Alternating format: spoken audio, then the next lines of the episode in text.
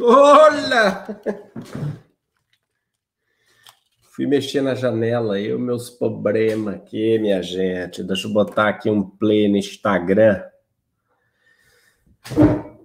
Muito bom dia para você que está chegando para mais uma live aqui no Círculo Lives de Valor. Essa é a proposta. Proposta não é ficar aqui falando qualquer bobagem, não. Mas é justamente agregar. E hoje o tema é picante. Terça-feira, freguesia, é o seguinte. O tema chama o hashtag da terça nessa temporada é papo reto. O que, que significa papo reto? Papo reto é não ter conversinha fiada. Não tem politiquinha, não tem. Ai, toma cuidado, não diga isso, porque senão as pessoas podem pensar aquilo. Eu quero que se foda o que possam pensar. Nós vamos falar papo reto. Sabe por quê? Porque nós estamos precisando falar papo reto em diversos assuntos. Diversos assuntos. Deixa eu organizar vocês aqui do Instagram. E eu não dei play no Instagram. Peraí. Oi, turma do Instagram, tudo bem? Nós estamos falando aqui agora que toda terça-feira é papo reto. Hashtag é papo reto, tá? Hoje nós vamos falar dessa treta mas eu tô branco ainda, é impressionante. Sabe o que, que acontece? Todo dia que não tem sol, eu fico com essa cara de fantasma. Eu acho uma sacanagem isso. E aí tem que botar barriguinha no vídeo. Papo reto. Maravilha. É o seguinte, nós vamos conversar hoje, toda terça-feira vai ter esse hashtag, papo reto. Assuntos que são nitroglicerina. O verdadeiro hashtag tinha que ser nitroglicerina, por causa do tamanho da treta que é falar das coisas que nós vamos falar. Mas nós temos que falar. Ah! Por que, que nós temos que falar? Porque a gente precisa trazer para discussão. A gente não pode ficar no silêncio do tabu, evitar assunto desconfortável, né? E nem semana passada saiu aquela decisão lá do estupro culposo. Não teve intenção de estuprar. Aí fica todo mundo com o cu na mão de falar qualquer coisa do absurdo que foi aquilo, do absurdo que foi aquela audiência. Quatro cretinos destruindo uma mulher publicamente, em nome ainda do Estado brasileiro. Aí ninguém fala nada. Ninguém fica, todo mundo fica quieto. Ai, não, Posati, que esse tipo de assunto, sabe? Gera desarmonia em mim. Hum, desarmonia, vontade de enfiar essa varinha no teu nariz para você ver o que é desarmonia. Uma coisa absurda é uma coisa dessa. Nós não podemos deixar passar essas coisas. E nós temos que falar realmente sobre questões. Aliás, essa é a função do momento histórico que nós estamos vivendo, é falar dessas questões de papo reto. Aliás, ontem fui encontrar um amigo meu em São Paulo e falou assim, cara, quando eu te conheci, eu falei assim, esse cara não pode ser espiritualista porque ele não é, não tem nada a ver com espírito. Ele falou assim, eu tenho asco de espiritualista. Eu falei, eu também. Ele falou, mas eu não gosto de centro espírita. Eu falei, eu também não. Mas eu não gosto de meditação, eu também não. e é por isso que nós estamos aqui, justamente porque não tem que ter um rótulo, não tem que ter um jeito próprio de falar. E aí nós tivemos recentemente, inclusive, um escândalo muito feio, novamente ligado a um grande guru aí, negócio de abuso, né? Abuso emocional, abuso sexual, é sempre assim. Não sei se já repararam. Mas vamos falar real? A maioria dos gurus também são uns baita de uns pegadores, né? Então o cara começa a assumir uma posição de destaque, essa posição é uma posição de influência, e nessa posição de influência existe um, uma aura de sexy, ele é atraente, ele é atrativo, e daí, por isso que, sabe, a, a, começa o quê? A, a gerar toda uma ambiência para que se expresse um mau caratismo desgranhento. Agora, eu não estou falando que a situação faz o ladrão, tá? A situação também não faz o estuprador, não é nada disso. Eu, eu realmente acredito que a situação, ela, a ocasião, ela revela o ladrão, mas ela não faz o ladrão.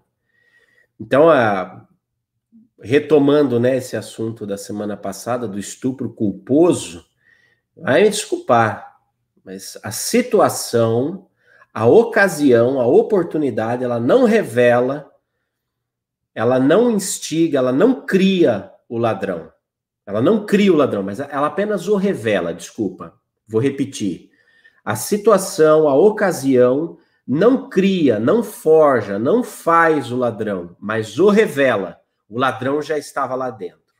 O ladrão já estava lá dentro. Então, na oportunidade do mal, aquele mal que já existia dentro foi para fora. Certo? É uma coisa simples como isso. Ô, Dalberto, vou dar na sua cara, gordinho, bom dia. Vou dar na sua cara, viu? Ficar me zoando no chat do YouTube. vou usar aqui meu papel de líder para abusar de você, dar na sua cara. Tô gordinho mesmo, pandemia.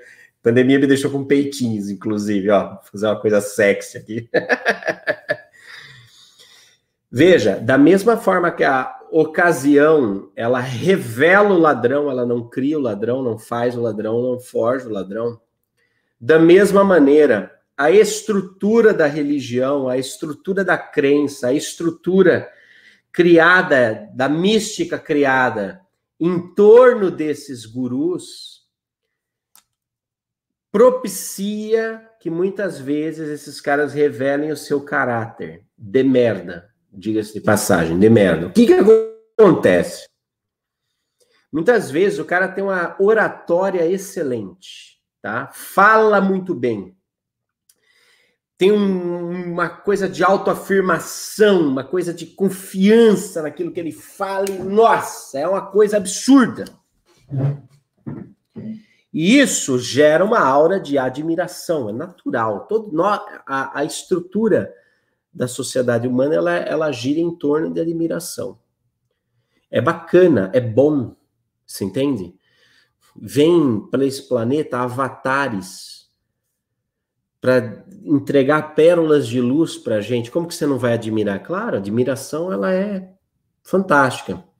Mas ao mesmo tempo, nessa admiração, se cria uma certa dependência intelectual daquele cara de maneira que eu abro mão da minha autonomia, porque tudo que esse cara fala faz muito sentido, porque é muito bom, etc. Por isso que eu tô toda hora eu tô aqui enchendo o saco de vocês.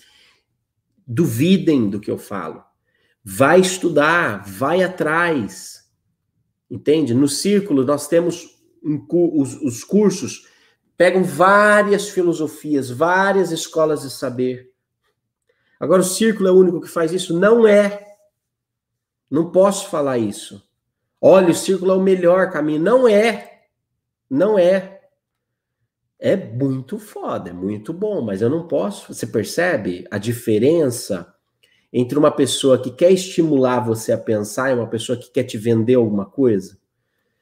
É sempre assim. Então, ao, em torno dos grandes desses gurus se cria essa aura de admiração, e essa aura de, de, de admiração vai fazendo com que eu abra mão do meu pensamento. Abra mão e, e eu vou terceirizando o pensar para essa pessoa, eu vou confiando cegamente nele, né? E olha, quantos traumas e quantas coisas. Veja, o que acontece com esses gurus, esses gurus corporativos que falam de meditação, etc. não é diferente do que aconteceu com os outros gurus do passado.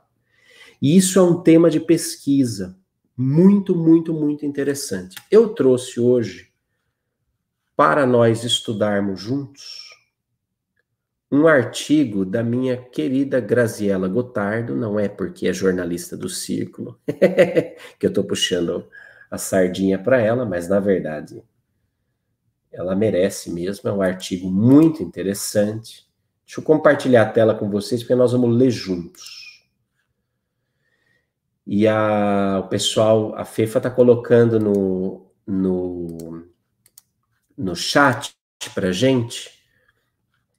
A, tá colocando no chat para gente o link original. Então, se você quiser, você pode pegar lá, tá? O que, que eu fiz aqui? Eu abri no Word, eu fui estudando o artigo e eu fui colocando grifos que eu achei muito interessantes. Primeiro, a Grazi fez uma entrevista com a Marlene Winnell, tá? Ela é psicóloga norte-americana. Esse artigo é de 2013, então já tem aí 35 anos de pesquisa e de trabalho como psicóloga, educadora e como escritora. E eu achei fantástico o título do livro dela, Living the Fold, a guide for a former fundamentalists and others living their religion. Ou seja, um guia para ex-fundamentalistas e pessoas que estão deixando a sua religião. Olha que foda! Muito foda, não é? Porque essa mulher no consultório começou a se encontrar com uma série de pessoas. Você que está no Instagram, I'm sorry, você vai ter que só ouvir eu ler, porque você não vai ver o, o texto, mas depois você vai no YouTube e você pega o link. Ou então você vai no YouTube agora e pega o link para não ficar ansioso durante a live. Essa mulher, primeiro que ela viveu a, a, a experiência da ovelha negra. Ela viveu a experiência de cair fora de sair de uma estrutura de abuso religioso e aquilo estava transformando, deixando ela desconfortável, etc e tal. E como psicóloga, depois nós vamos ver um pouquinho da história dela, como psicóloga, ela cunhou o termo síndrome do trauma religioso, olha aí, síndrome do trauma religioso, para classificar sintomas de pacientes que sofrem de transtornos mentais em, for, em decorrência da doutrinação das suas crenças. Veja que louco, transtornos mentais em decorrência da doutrinação de suas crenças. Para a Marlene, religião é algo que não deve ser ensinado para crianças e o fundamentalismo rouba a identidade das pessoas. Aí vamos à entrevista que você vai entender aos pouquinhos o que, que a Marlene fala. Primeiro, ó, primeira pergunta que a Grazi fez foi assim: o que, que é a síndrome do trauma religioso e como que ela desenvolveu essa teoria? Na definição da Marlene, é uma condição vivida por pessoas que estão lutando, veja que lindo esse grifo, lutando para sair de uma religião autoritária, dogmática e sofrendo os danos dessa doutrinação. Eles podem estar passando por um momento de quebra de conceitos e de paradigmas pessoais ou rompendo com uma comunidade e um estilo de vida controlador. Veja, vamos parar aqui, para aqui. Lutando para sair de uma religião autoritária, ou seja, onde o líder manda e a ovelha obedece.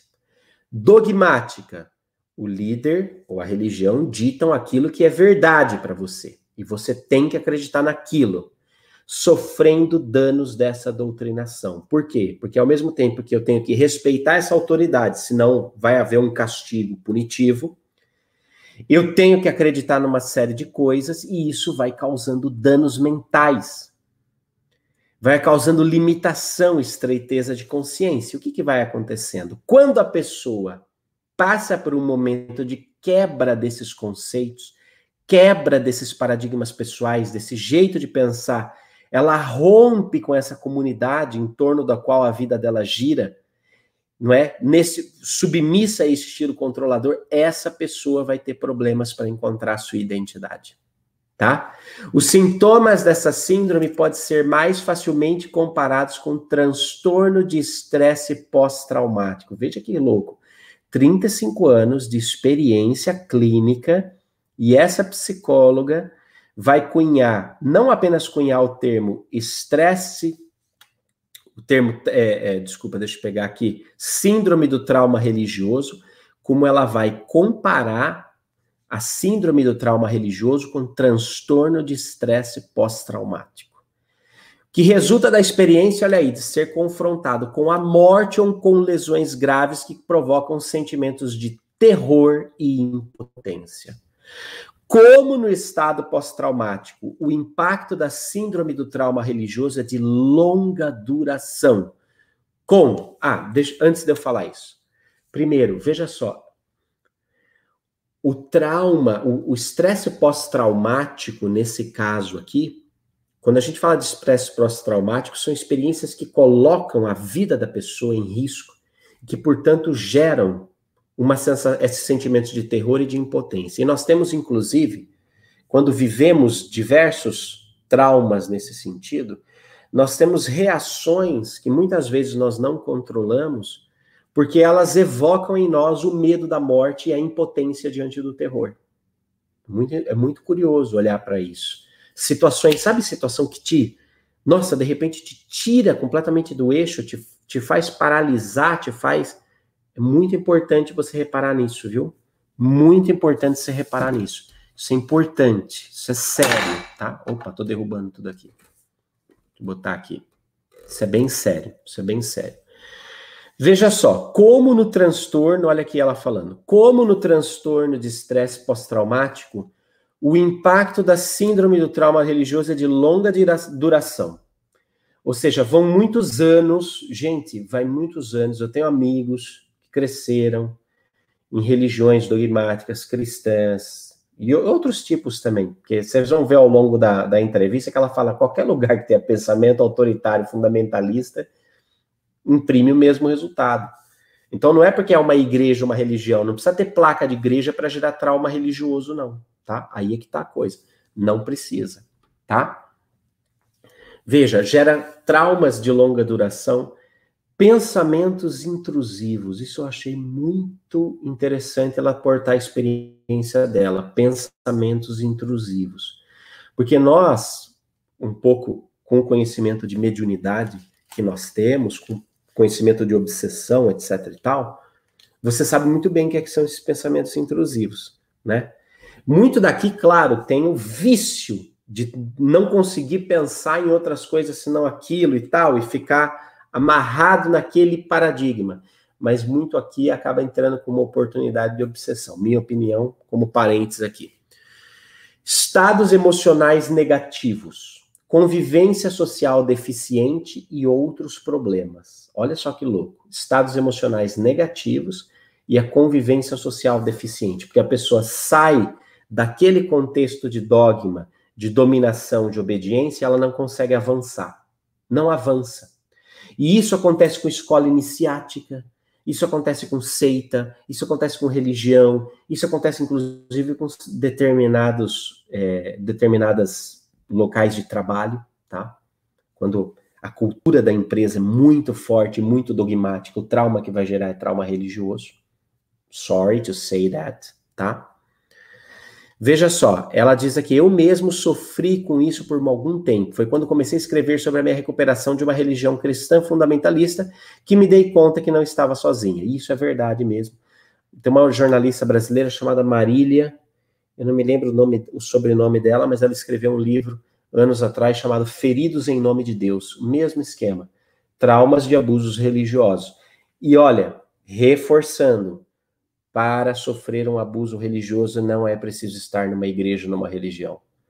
É preciso que o fundamentalismo, que o dogma, que o autoritarismo invadam o nosso espaço de liberdade e de autonomia pessoal, tá? Desde então, olha só, ela trabalha na área com clientes de recuperação da religião. Olha, eu posso dizer que eu trabalho na mesma área, viu? Trabalho na recuperação da religião, da religião institucional. Eu honro todo conhecimento, toda tradição, toda filosofia que a religião conservou por muito tempo para que nós hoje tivéssemos a liberdade de pensar e de encontrar o que faz sentido para nós. honro muito isso. Mas ao mesmo tempo, não vejo futuro no institucionalismo religioso. Não vejo. Eu vejo como uma, uma torre que vai cair. Vai cair com base na autonomia filosófica e na liberdade espiritual. Meus estudos têm como base resultados clínicos de 20 anos de atendimento de pacientes, atendimento psicológico, são 20 anos encontrando isso em clínicas psicológicas, isso é muito forte. Como a síndrome do trauma religioso pode ser reconhecida numa pessoa? E aí é muito interessante a gente começar a se observar, hein, Fofolete? Dá uma olhada. A síndrome do trauma é vivida de maneiras diferentes e depende da variedade de, de uma variedade de fatores. Alguns sintomas chaves, e aí você vai perceber que todos, a maioria de nós, se não está passando, já passou por isso. Confusão mental, dificuldade de tomar decisões e pensar por si mesmo, ou seja, ausência de autonomia. A pessoa está tão acostumada que o líder tem que dizer, que o pastor tem que dizer, que o padre tem que dizer, que o coach tem que dizer, que o mentor tem que dizer, que o médium tem que dizer, que ela não sabe pensar por si mesma. Ela não sabe o que fazer na semana se não assistir uma live com uma canalização, com uma psicofonia, coisa do tipo. Ela não sabe, ela não tem opinião pessoal, não tem condição de ter opinião pessoal. Antes dela dizer o que ela pensa, ela vai ver o que, que a entidade X pensa. É isso.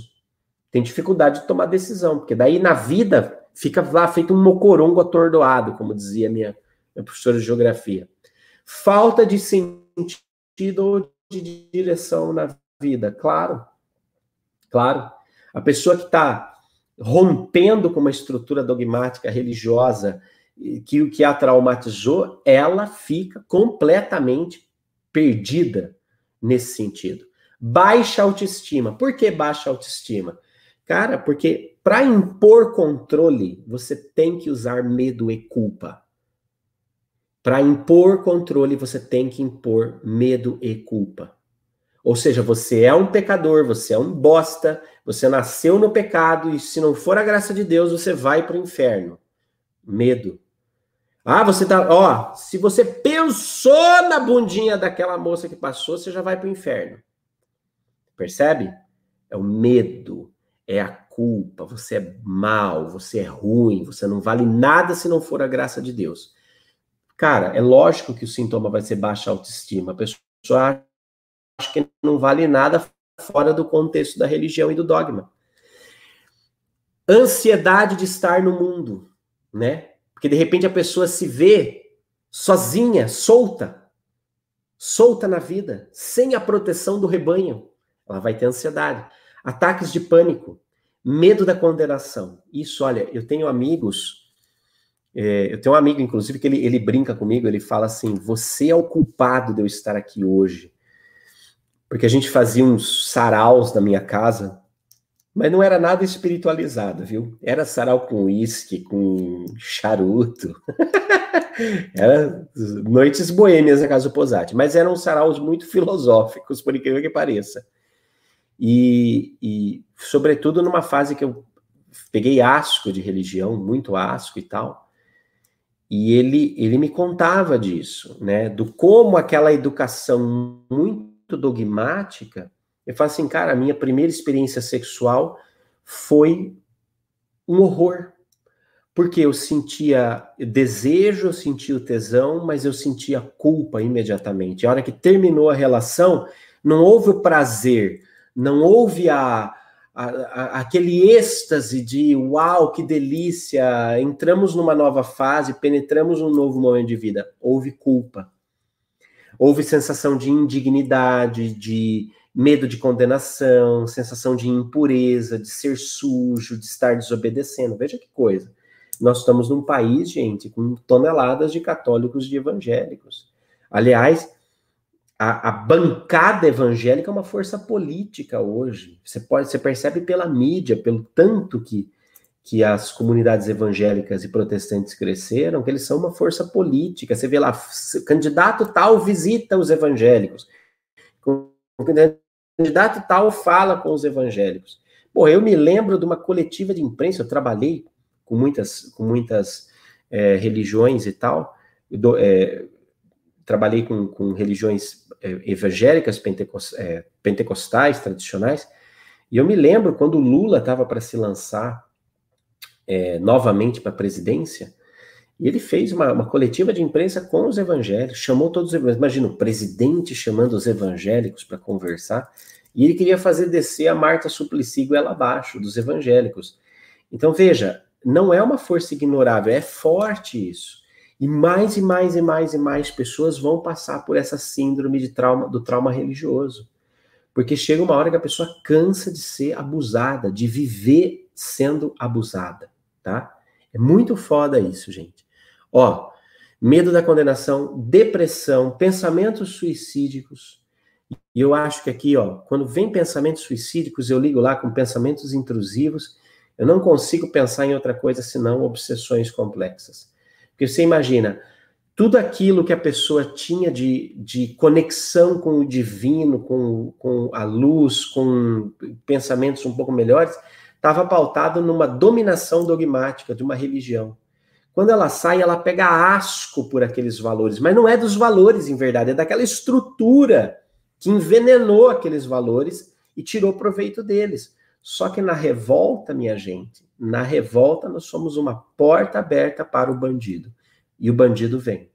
O bandido vem para colocar esses pensamentos, para arrastar a pessoa para o poço mesmo, tá? Distúrbios do sono e alimentares, abuso de substâncias, muito normal, sobretudo álcool. Eu me lembro quando eu rompi com a igreja, mas eu bebia, gente, é, bebia, viu? bebia, a bebida, a bebida, bebia muito, porque o álcool proporciona uma certa um certo estado de, de, de êxtase, de excitação, que quase chega lá na experiência mística, né? Então, na verdade, você quer mandar isso para dentro, porque você, na verdade, você está com saudade de Deus, essa é a verdade, você está com saudade do divino. Você está com saudade de se sentir um com o uno. E aí você procura substâncias que vão que vão te trazer uma, um resquício daquela experiência. É muito triste isso, tá? Pesadelos, perfeccionismo, desconforto com a sexualidade. Citei o tema do meu amigo e de tantos amigos que eu conheci, eu mesmo. Nosso contexto era um contexto dogmático, um contexto mais fundamentalista na renovação carismática. Quanto desconforto com a sexualidade todos nós vivemos, tá? Imagem corporal negativa, problemas de controle de impulso, porque aí funciona aquela reação pendular, sabe? Quando uma pessoa é extrema para cá, para a esquerda, a hora que ela liberar, ó, ela vai imediatamente para a direita. E ó, é extremo, ó, fica vendo, ó. É uma questão de movimento, ó. Eu solto daqui, o que acontece? Ele vai para lá toda a energia potencial vai para o outro lado. Então, vai acontecer esse problema de falta de controle de impulso. Dificuldade de desfrutar o prazer ou estar presente no aqui e agora. Isso é muito louco também. Nós, a religião impõe um certo, a maioria das religiões, né, essas religiões fundamentalistas, é, ela vai impor essa sensação de culpa, de que você não pode ter prazer, porque você não merece o prazer, porque você é um pecador, porque você é imperfeito, você não atingiu a iluminação, você não atingiu a santidade. Então, como assim você pode ter prazer? Como assim você vai ter prazer enquanto tanta gente passa fome, enquanto isso, enquanto aquilo? Culpa, culpa, culpa, culpa, culpa. Você manipula uma pessoa que sente culpa, tá? Veja aí, ó é, raiva, amargura, traição, culpa, sentimento de sofrimento e perda, dificuldade em expressar emoções, ruptura da rede familiar e social. Isso é muito comum também. Porque, meu Deus, mas como assim? Como assim você não faz mais parte da nossa igreja? Como assim você não faz mais parte do nosso movimento? Como assim você rompeu com aquilo que faz sentido para toda a família? Ovelha negra, né? Problemas relacionados com a sociedade e questões de relacionamento pessoal, né, para dizer o mínimo. Tá? Os sintomas vão variar de acordo com as igrejas, é claro, de acordo com a experiência religiosa da pessoa e, digo, desculpa, de acordo com a religião, não vamos só se prender ao termo igreja aqui, porque esse tipo de trauma acontece em centro espírita, em terreiro de umbanda, em candomblé, no, no que você, onde você for, você vai encontrar isso daí. Em escolas iniciáticas que tinham tudo para ser oásis de pensamentos livres, acontece isso daí. Toda a estrutura, veja, toda a estrutura institucional que tem ordem estabelecida, etc tal, corre o risco de acabar acontecendo isso. Todas, todas, sem exceção, sem exceção, tá? Deixa eu ver aqui, ó. A síndrome do trauma religioso é uma realidade. Embora, veja que fala brilhante da, da Marlene. Embora possa ser mais fácil de entender os danos causados por um abuso sexual ou um desastre natural, as práticas religiosas podem ser tão prejudiciais quanto esses traumas. Por quê? Porque ela está vendo as consequências na prática clínica dela. E eu vou falar para você, é, é, retomando o caso da blogueira da semana passada. Olha, nem, nem entrei na questão de se foi estupro ou não que o rapaz fez com ela na festa. Se ela estava consciente, se não estava, se foi consentido ou que não foi. Mas um estupro a gente tem certeza absoluta que aconteceu, que foi estupro da audiência. Aquela menina foi violentada durante a audiência. Entende? Não precisou ter conjunção carnal, né? É conjunção carnal que fala? Não sei falar juridiquês. Não precisou ter rola na, na audiência para ela ser estuprada. Ela foi estuprada moralmente, emocionalmente, psicologicamente por aqueles senhores. Entende? Fora todo o trauma, do, todo o trauma da experiência física vivida, que foi horrorosa também, né? Foi horrorosa também. Como eu já disse aqui, a ocasião não faz o ladrão, a ocasião revela o ladrão, a ocasião não faz um estuprador, a ocasião revela um estuprador, né? Minha opinião pessoal nesse sentido, é, eu acho que é isso é o atestado da banalização do sexo, é, tanto na nossa sociedade, mas acho que mais fortemente ainda nós homens, nós homens, né? Então, é, é, é uma banalização profunda, uma falta de reverência ao ato sexual, um descontrole, e, e, e, aí você tem, né, enfim, N outras questões que não cabem aqui. Mas estou dizendo, você veja, ela compara o trauma religioso de um abuso sexual, porque, porque as consequências são parecidas. A violência é muito parecida, tá? Veja, como é que é o tratamento? E ela vai falar um pouco da experiência crítica, é, clínica dela, né? E ela, e ela tá, claro, gente, isso é uma novidade. Eu, eu vou falar para vocês, minha opinião pessoal é, isso é uma novidade do tempo da regeneração, do novo mundo, isso é uma, isso é uma, uma, uma isso é uma novidade do, da, da era de aquário, do, da nova era.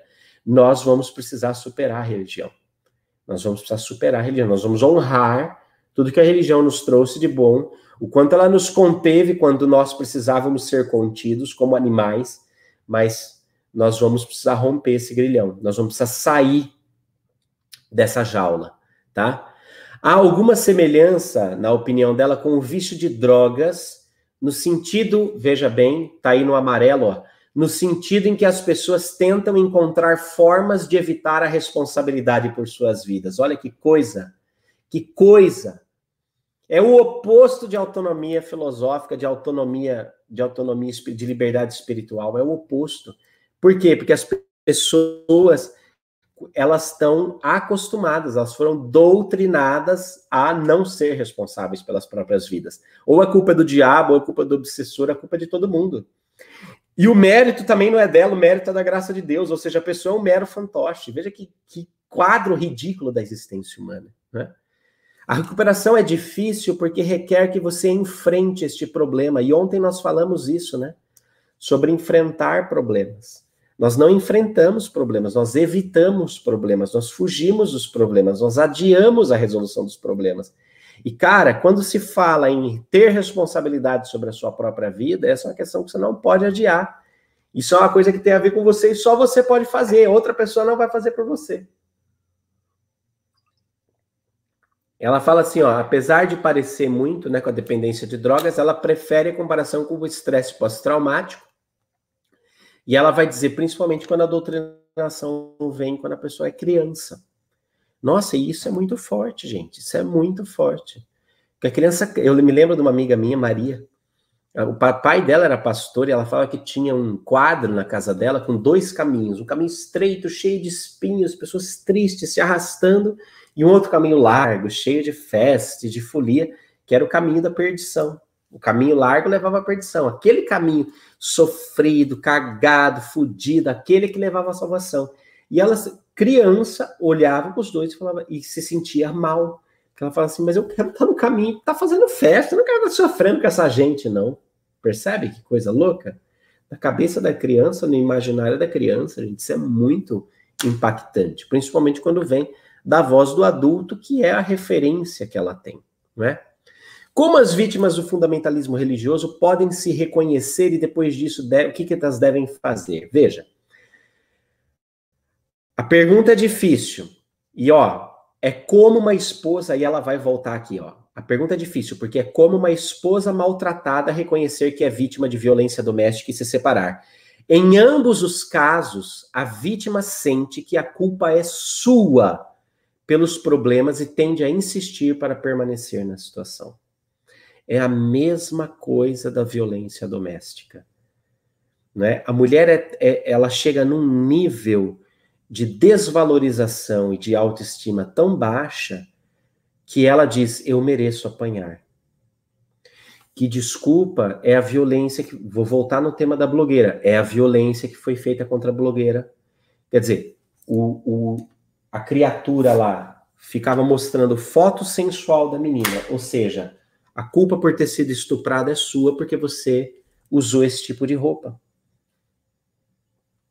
Como assim? Como assim? Entende? É a mesma coisa que acontece na violência doméstica. Não, a culpa é minha, porque eu não fiz, eu, eu errei, eu faço as coisas erradas. O meu marido, coitado, ele trabalha o dia inteiro, a culpa foi minha. A mesma coisa com a religião.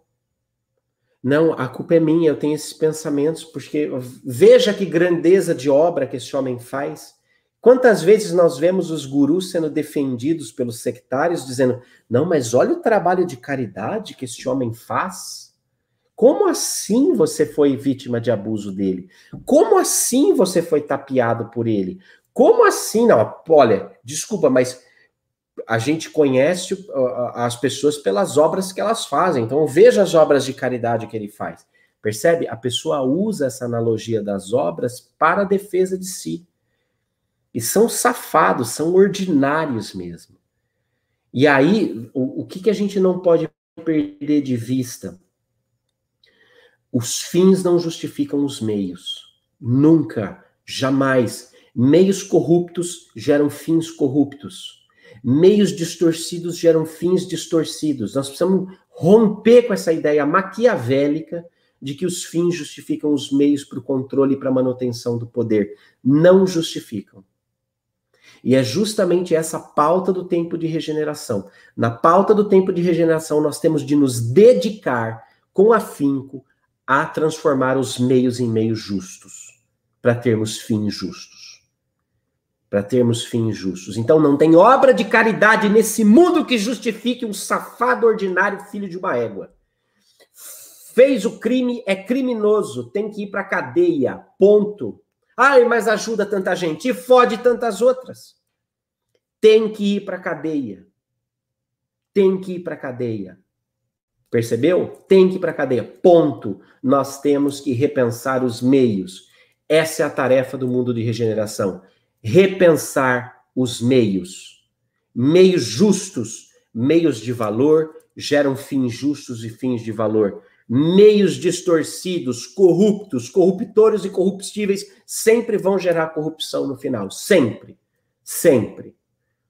Claro que a espiritualidade encontra oportunidade de bem e tudo. Então, aquele que passa fome se beneficiou momentaneamente dessa pseudo-caridade que disfarçava atrocidades. Mas a pseudo-caridade não pode justificar as atrocidades. Ou não pode reverter para a vítima a culpa daquilo que aconteceu. Veja só. Essas pessoas normalmente têm pouco conhecimento de outras opções de vida. Claro, porque fundamentalismo. Só não, o que está certo é o que está na Bíblia. Só a Bíblia está certa. O que está certo é o que está na Bíblia. Né? É o livro sagrado, é o livro de Deus. Se não tiver na Bíblia, está errado. Percebe? A melhor maneira de começar é se informar, claro. Marlene, querida, sua fofa, um dia você vai conhecer o círculo e você vai ver. Conhecimento gera movimento e transformação, é isso. Não tenha medo de questionar o que foi ensinado e de descobrir o que outras pessoas podem fazer para ajudá-lo. Isso é muito importante, principalmente para você que pode estar passando por essa fase de não sente que não cabe mais numa estrutura religiosa e está se sentindo assim com certo, vai buscar informação. Amplie os seus horizontes, perspectivas geram expansão de consciência. Expansão de consciência nos leva a uma integração com o cosmo, com o todo, com as forças do universo, e essa integração desperta em nós o sentido de construir um mundo melhor. Filosofia por trás da data limite. Tá aqui no canal se quiser rever essa palestra, muito boa. Não é porque foi eu que fiz, não, mas é muito boa. Veja, aí a, a, a Grazi perguntou assim, ó. Por que, que você diz que quem sair do rebanho geralmente perde identidade individual, tem problemas de autoestima? Isso aqui é muito louco, ó. A pessoa passa por um período de confusão sobre isso, porque ela foi ensinada a formar a sua identidade pessoal a fim de identificar-se com Deus e considerar apenas Deus como algo bom e valioso. É verdade, você é pecador. Você é um espírito que está evoluindo, você está aqui nessa vida porque você precisa aprender, é karma, o caralho de asa. Normalmente eles acreditam que são pecadores desde o nascimento e precisam ser salvos, portanto não vem nenhum valor além da graça de Deus. Percebe? Não, eu estou aqui fudido porque eu tenho que aprender, eu estou aqui porque eu mereço, eu estou aqui porque, oh, meu Deus do céu. Quem deixa sua fé e suas crenças precisa reconstruir a autoestima e o senso de identidade. E aí veja que louco que ela fala, que eu adorei essa frase. Eu não diria que eles perdem a identidade quando deixam a sua fé. Pelo contrário, a religião já roubou a sua identidade e outros aspectos do seu desenvolvimento pessoal. É verdade. É verdade, roubou, roubou a sexualidade, roubou a identidade, roubou aquilo que ele sentia. Isso para não falar, por exemplo, da comunidade LGBTS. Isso para não falar das causas. A pessoa nasceu homossexual, nasceu gay, nasceu com essa expressão sexual orientada para outra pessoa do mesmo sexo. Quanto, você imagina o quanto, qual é a tortura que essa pessoa passa dentro da religião? Dentro do cristianismo, por exemplo, cristianismo, esse cristianismo público, midiático, como nós vemos, porque essa pessoa é uma pessoa que está condenada ao inferno porque ela tem esses sentimentos. Se ela praticar sexo com outra pessoa do mesmo sexo, ela tá pro inferno. Você imagina um trauma, a pressão que é isso, porque o pai da pessoa é da religião, a mãe da pessoa é da religião, os avós são da religião, todos os irmãos são casados e têm filho, e a pessoa quer transar com outra pessoa do mesmo sexo. Porque aquilo é natural para ela, aquilo é o que flui nela como natural. Então você percebe? O dogma rouba a identidade, porque dogma é padronização, é o que eu falo sempre. Dogma é padronização. Para ser cristão, para ser uma pessoa boa aqui na nossa casa, na nossa religião, você tem que acreditar nisso. Como todos nós acreditamos, ou seja, uniformidade. Uniformidade não é unidade. Uniformidade é o oposto de identidade. E aí vai ficar travado. Vai ficar travado tá?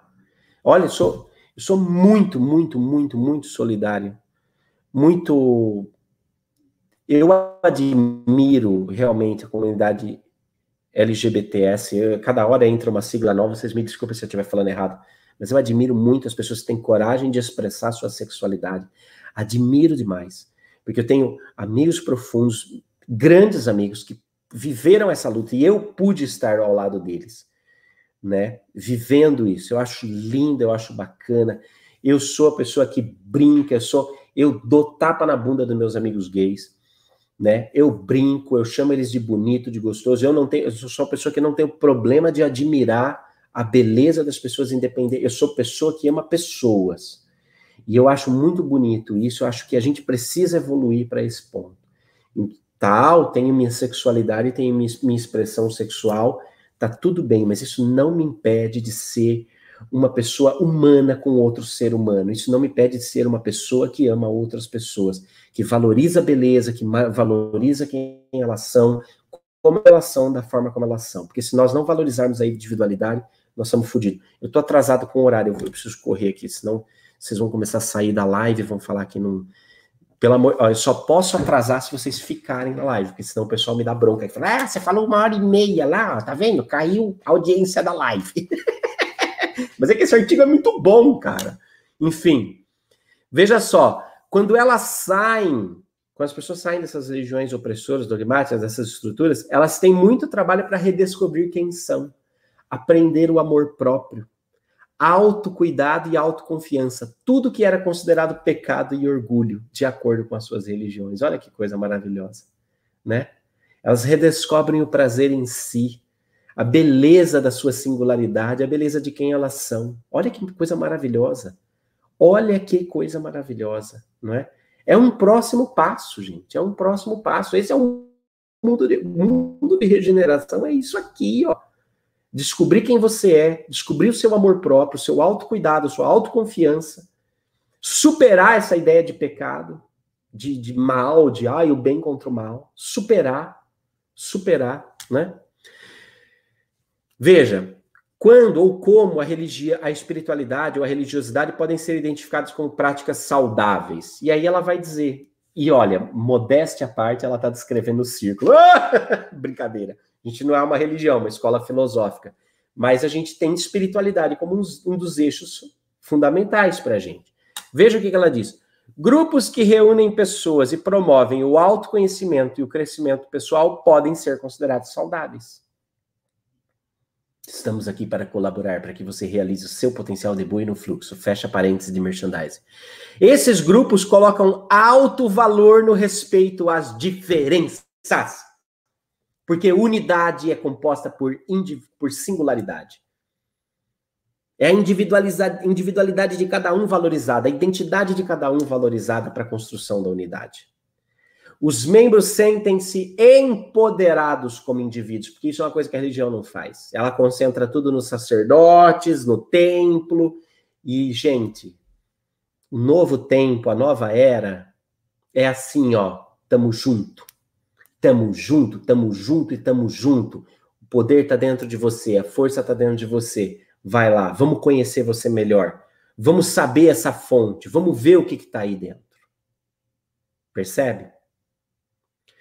Eles oferecem apoio social, lugar para eventos, ritos de passagem. Porque ritos de passagem são coisas arquetípicas da nossa humanidade, são importantes para o nosso processo de iniciação, né? Oportunidades de serviço e conexão com, com as causas sociais, isso é muito legal. Incentivam as práticas espirituais que promovem saúde, como a meditação e os princípios para viver como a regra de ouro. Claro, porque a gente já tem ciência mostrando quanto meditação, momentos de sintonia, de imersão espiritual são importantes para a nossa saúde, para o nosso equilíbrio, para a nossa harmonia. A ciência já está mostrando isso. Não está mais sob domínio religioso. A espiritualidade, graças a Deus, não está mais sob domínio religioso, não é mais uma propriedade da religião. A espiritualidade é um aspecto orgânico, físico, natural do ser humano, arquetípico do ser humano, que aponta o seu caminho de evolução. Veja, aqui ela vai falar uma coisa muito interessante, que é o seguinte: o trauma religioso é transmitido da mesma maneira que outros tipos de abuso, ele vai tender a ser repetido. Por isso, a força, o esforço de sair dessa estrutura de dominação é tão custoso para quem resolve se tornar um livre, nas palavras do, do, do finado jornalista Saulo Gomes, para se tornar um livre pensador espiritualizado. As pessoas que decidem se tornar um livre pensadores, livres pensadores espiritualizados rompem profundamente com uma estrutura de, de vícios que se encadeia e se repete. Portanto, se você está passando por esse perrengue, meu amigo, a, res, a resposta sua é grande. Porque o trauma morre em você. Ele não vai para a geração do seu filho, né? Veja, no Brasil, aqui ela vai falar sobre a questão educacional, porque nós temos muitas escolas confessionais no Brasil. Isso realmente é um, uma coisa que dá um certo. Né? É, porque a religião dominando a educação é uma coisa medieval. Medieval. Medieval. A, a, a educação pode e deve, sim, na minha opinião, contemplar aspectos filosóficos e espirituais? Com certeza. Nós somos seres integrais e cada vez mais a educação tem que ser uma educação integral, no meu ponto de vista, para que a gente se torne seres humanos integrais que não colapsem depois pela ausência de valores estruturantes filosóficos e espirituais, por ausência de contato com a dimensão espiritual. Mas é muito importante mostrar para as crianças que existem outros pontos de vista incluindo outras filosofias, outras religiões, incentivar o pensamento crítico dela, perguntando para a criança o que, que ela acha, o que, que ela tem para dizer, no que, que ela acredita. Isso é muito interessante, é uma jornada deliciosa para se fazer com o seu filho, tá bem? É deliciosa. Vamos aqui, ó. Aqui é uma pergunta chave. O pensamento fundamentalista pode ser, só pode ser encontrado na religião? Se você quer dizer pensamento dogmático, autoritário ou preto e branco, né, dicotômico, é, extremista, então é claro, você pode encontrá-lo em muitos lugares. Aí é que tá. Aí é que tá, tá? A mesma estrutura de dogma, de autoridade, de ou tá comigo ou tá contra mim, é encontrada, é, partido político, não precisa ir muito longe, né? Aqui é o seguinte, ó. Ela pergunta assim: "Ah, mas e se a pessoa acha uma religião que faz bem para ela, né?" E ela, e ela vai dizer assim: ó, a questão não é saber se a pessoa passou por uma mudança ou está se sentindo bem com a interpretação daquilo que aconteceu. Ela falou: eu trabalho com pessoas, eu não, eu falo, eu não tô, eu não tô é, tentando persuadir as pessoas para elas abandonarem a sua fé. Ela falou assim: os meus clientes são pessoas que já decidiram que a sua religião não está lhes fazendo bem e que precisam de ajuda. Claro, porque a pessoa se sente um estranho no ninho, gente. Não é, não é mole. Deixa eu avançar aqui, ó. Aqui tem uma outra informação muito interessante, né? É, ela está falando assim: você acredita que as pessoas estão procurando mais Deus hoje em dia do que em outros tempos? Ela falou: não, de forma nenhuma.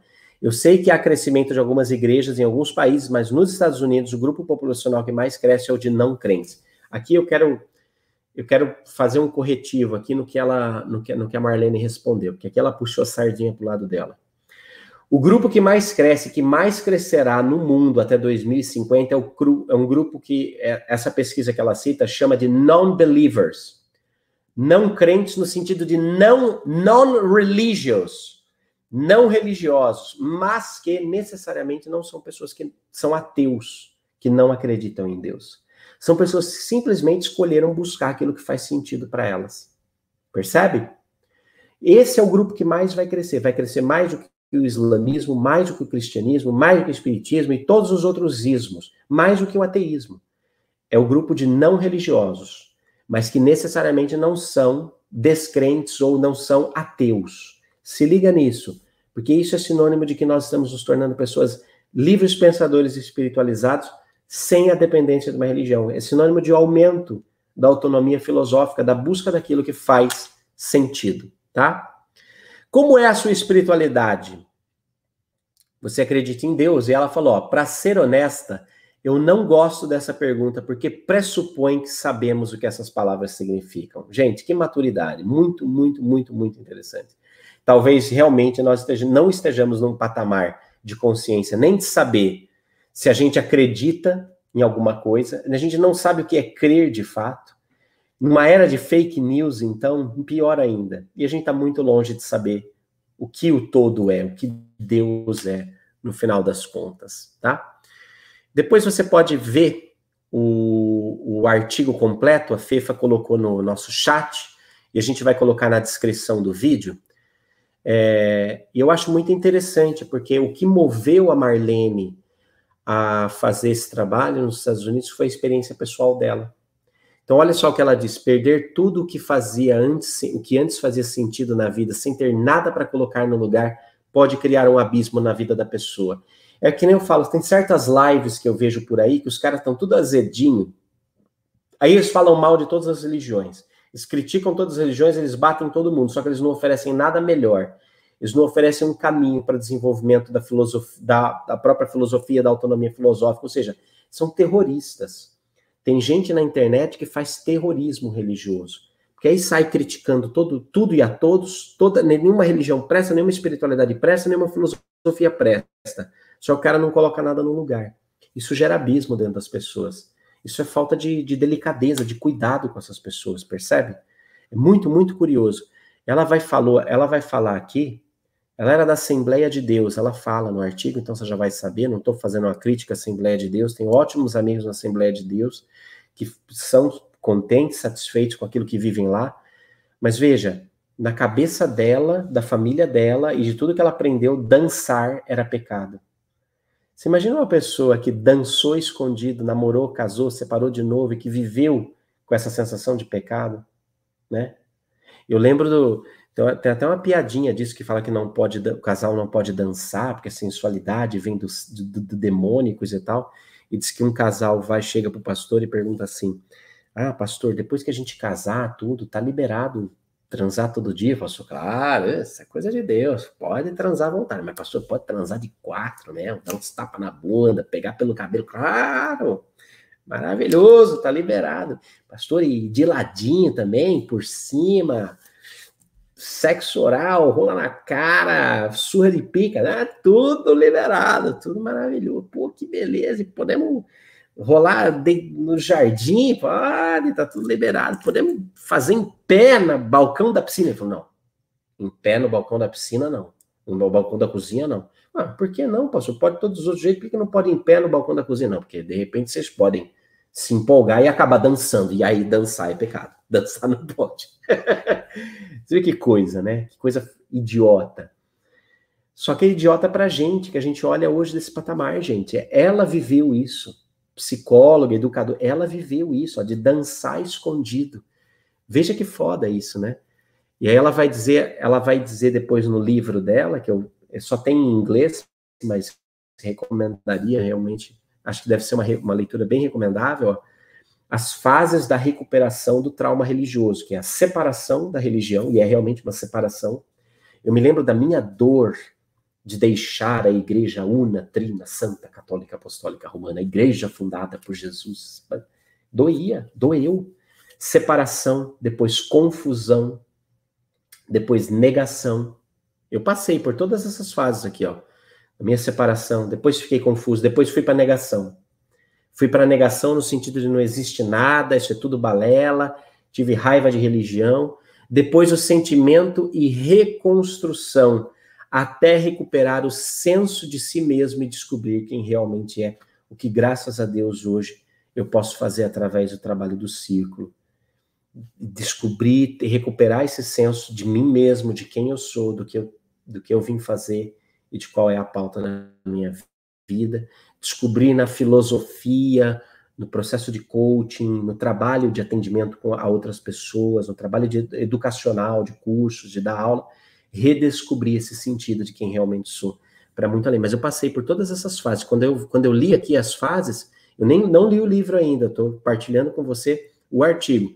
Mas quando eu li todas essas fases, eu falei, eu passei por tudo isso, passei por tudo isso. Veja, não tem outro caminho, não tem outro caminho senão o conhecimento e o autoconhecimento. Conhecimento que a gente adquire tem que virar autoconhecimento dentro de nós. Esse autoconhecimento dentro de nós vira movimento e vira transformação. Tá? Vira conhecimento e vira transformação. É isso que nós temos de nos dedicar para estar cada vez mais vacinados e não entrar no conto de qualquer vigário por aí, não é?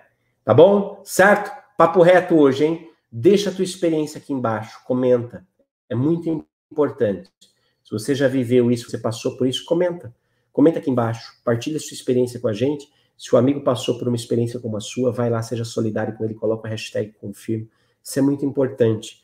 A, a ausência da, do sentido de comunidade, do, do, sentido de pertencimento a um grupo, é uma das dores mais fortes de quem precisa superar o trauma religioso. Então, mostre solidariedade, mostre que as pessoas não estão sozinhas. Dê o seu depoimento, eu já dei o meu, já conhece bastante a minha história, estão aqui fragmentada por todos esses vídeos. Mas eu passei por isso e eu sei o quanto é importante a gente estar junto para recuperar realmente esse sentido de vida, esse sentido existencial que está para muito além da religião. Gente, tchau, bom almoço, sempre avante com essa coisa importante.